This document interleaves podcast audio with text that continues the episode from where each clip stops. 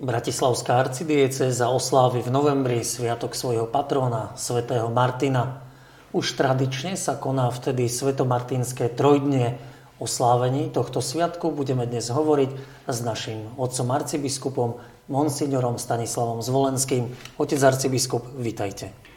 Ďakujem za pozvanie a za príležitosť hovoriť o patrónovi a o teda slávení eh, svetomartinského trojdnia. Otec arcibiskup, prvá taká otázka. Vy a svätý Martin, aký máte k nemu vzťah? Tak je zaujímavé, že e, vzťah začal v detstve, lebo e, v obci, z ktorej pochádzala moja mamička, mali kostol e, svätého Martina.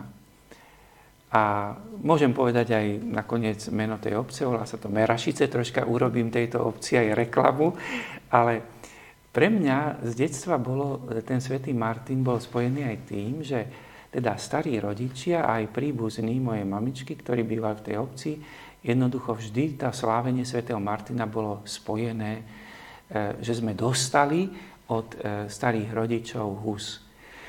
A samozrejme, že podľa tradícií tie husacie hody, ktoré sa aj teraz e, akoby v mnohých obciach robia, sú nejakým spôsobom vždy spojené s jeseňou, ale vtedy to bolo takým osobitným spôsobom. No a to mi tak spojilo Svetý Martin a Hus a potom, že prečo je tá Hus spojená so Svetým Martinom. Takže už od detstva nejakým spôsobom ten Martin e, bol v mojom živote prítomný, som s tým rástol nakoľko také malé dieťa vie tomu rozumieť. No a som tak ako vďačný pánovi, že nakoniec ten svätý Martin e, patrí do môjho života aj ako patron e, našej bratislavskej arcidiecezy a našej katedrály. A keby sme sa teda mali dotknúť osoby, osobnosti svätého Martina, máte niečo, čo vás na ňom inšpiruje? Tak vždy ma inšpiruje ten najzákladnejší a najznámejší príbeh, ako by som povedal, e, ten e, evaniel, e, pozvanie deliť sa s tými, ktorí sú slabší, chudobnejší. Teda to je to, tento delenie plášťa, ako svätý Martin si delí plášť. No a potom samozrejme, že keď sa krok za krokom spoznáva jeho život viacej, tak v jeho živote je potom aj tak obdivuhodné. Napríklad zasa veľmi známa epizóda e, z jeho záveru života, kedy ide do jednej z farností, aby uzmieril veriacich tam medzi sebou, akoby, ako taká pokorná práca na zmierovaní medzi ľuďmi. No a potom tie epizódy, ktoré, tak by som povedala, že toto je akoby na začiatku, tá je na konci, ale ten život je plný nádherných príbehov, e, lebo v podstate tá tradícia e, o jeho živote je pomerne taká e, silná, takže, ale toto sú také dva základné, najsilnejšie príbehy. Ale možno, možno aj naši diváci by si mohli pozrieť životopis svätého Martina a nájsť tam niečo pre seba. Že pre všetkých asi býva také, že svätý Martin chodí na bielom koni, aj keď tento, teraz už to tak celkom neplatí, o tom delení plášťa, to je taká známa epizóda. A naozaj, že všimnúť si niečo, zobrať si pre seba. Mali by ste vy taký, takú výzvu pre našich divákov, že čo si zobrať zo života svätého Martina? Tak e, tá výzva je v podstate stelesnená aj v svetomartinskej zbierke, lebo e, to, čo si berieme zo života svätého Martina, je že vo viere sa snažíme e, myslieť na tých, ktorí e, sú slabší, chudobnejší, ktorí potrebujú pomoc. To je, myslím, že najzákladnejšia myšlienka a tým je svätý Martin príťažlivý e, pre spoločnosť v ktorejkoľvek dobe lebo je fascinujúce to, že hovoríme o nejakom svetcovi, svetom Martinovi Sturs, od ktorého, nás, od ktorého života nás delí 1600 rokov. A tak povediac, potreba deliť sa s inými je e, akoby tak aktuálna v ktorejkoľvek dobe, že vlastne aj zobrazenie toho, môžem povedať, principiálneho posolstva svätého Martina o delení sa, plá, plá, že delí ten plášť, je, je vždy, každá doba povie, áno, toto je aj pre našu dobu potrebné. toto stálo vlastne aj za tou myšlienkou, aby oslava Sviatku patróna bola spojená aj s konaním zbierky v našich kostoloch? Stojí e, za tým tá myšlienka, že keď sa opýtame, že keď máme patrona svätého Martina, ktorého berieme ako dar, lebo Bratislavská arcidiecéza vznikla, bola ustanovená v roku 2008. Tým, že katedrálou sa stal kostol, nádherný e, gotický kostol, ktorý tiež naši predkovia rozhodli sa, že e, zvolia za jeho patrona svätého Martina. Toto sme prijali akoby, e, akoby dedictvo, duchovné dedictvo od predošlých generácií.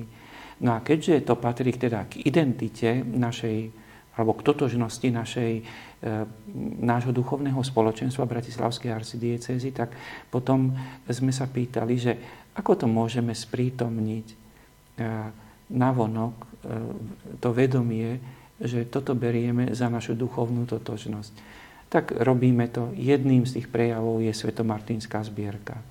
Kam poputujú peniaze z tohto ročného výťažku zbierky? Sme rozhodnutí e, poskytnúť pomoc e, pre e, farnosti na východnom Slovensku, ktoré boli postihnuté zemetrasením. Konzultoval som aj s pánom arcibiskupom Bernardom Boberom, za Košickú arcidiecézu. E, hovoril som s otcom Petrom Rusnákom, ktorý je poverený spravovaním Prešovskej archieparchie.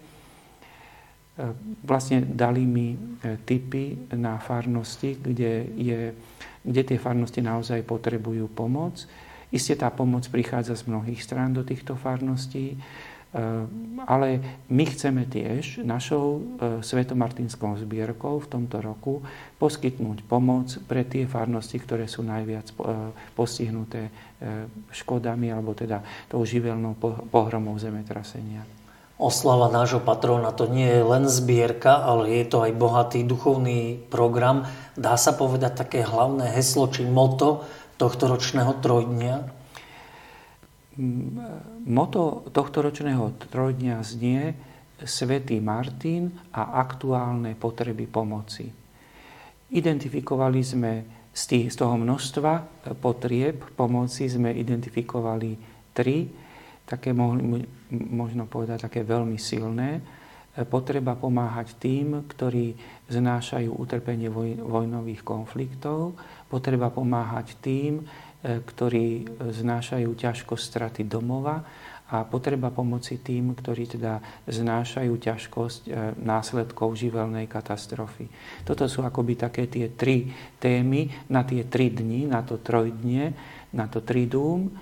A e, samozrejme, že teda tým základným vonkajším prejavom potom bude aj Svetomartinská zbierka, ktorá sa uskutoční 12. novembra, teda v nedelu 12. novembra pri všetkých svetých homšiach vo všetkých farnostiach Bratislavskej arcidiecézy. No a vždy potrebujeme aj tú motiváciu, takže my vlastne budeme pri svetých homšiach e, počas toho trojdnia rozmýšľať nad týmito, nad tou aktuálnou potrebou pomoci a Samozrejme, že máme aj potom taký veľmi pekný formát v sobotu, ktorý je teda venovaný, tak povediať, že aby sa e, v nás formovala tá potreba nasledovať svätého Martina od detstva, tak máme aj potom sobotu e, venovanú e, osobitným spôsobom deťom a mládeži, lebo Sveta Omša v sobotu o 16.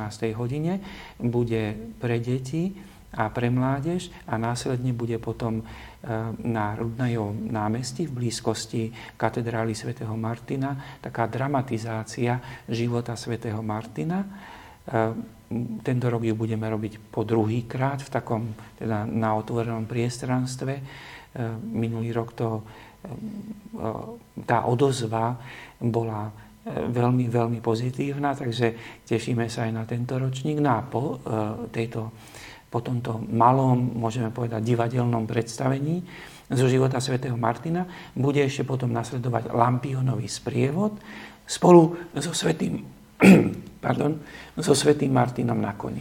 Uh-huh.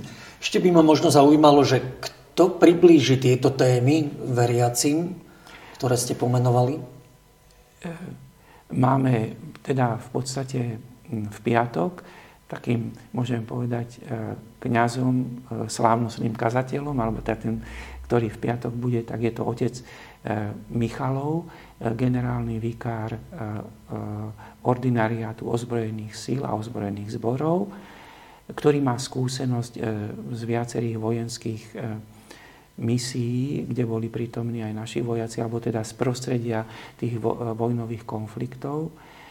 E, v sobotu e, sa prihovorí zasa e, kňaz dôstojný pán Bér, ktorý má teda, môžem povedať, takú bohatú pastoračnú skúsenosť v práci s deťmi.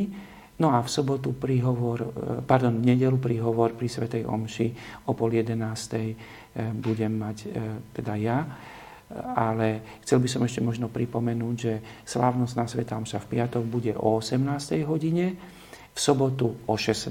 hodine a v nedelu o pol 11.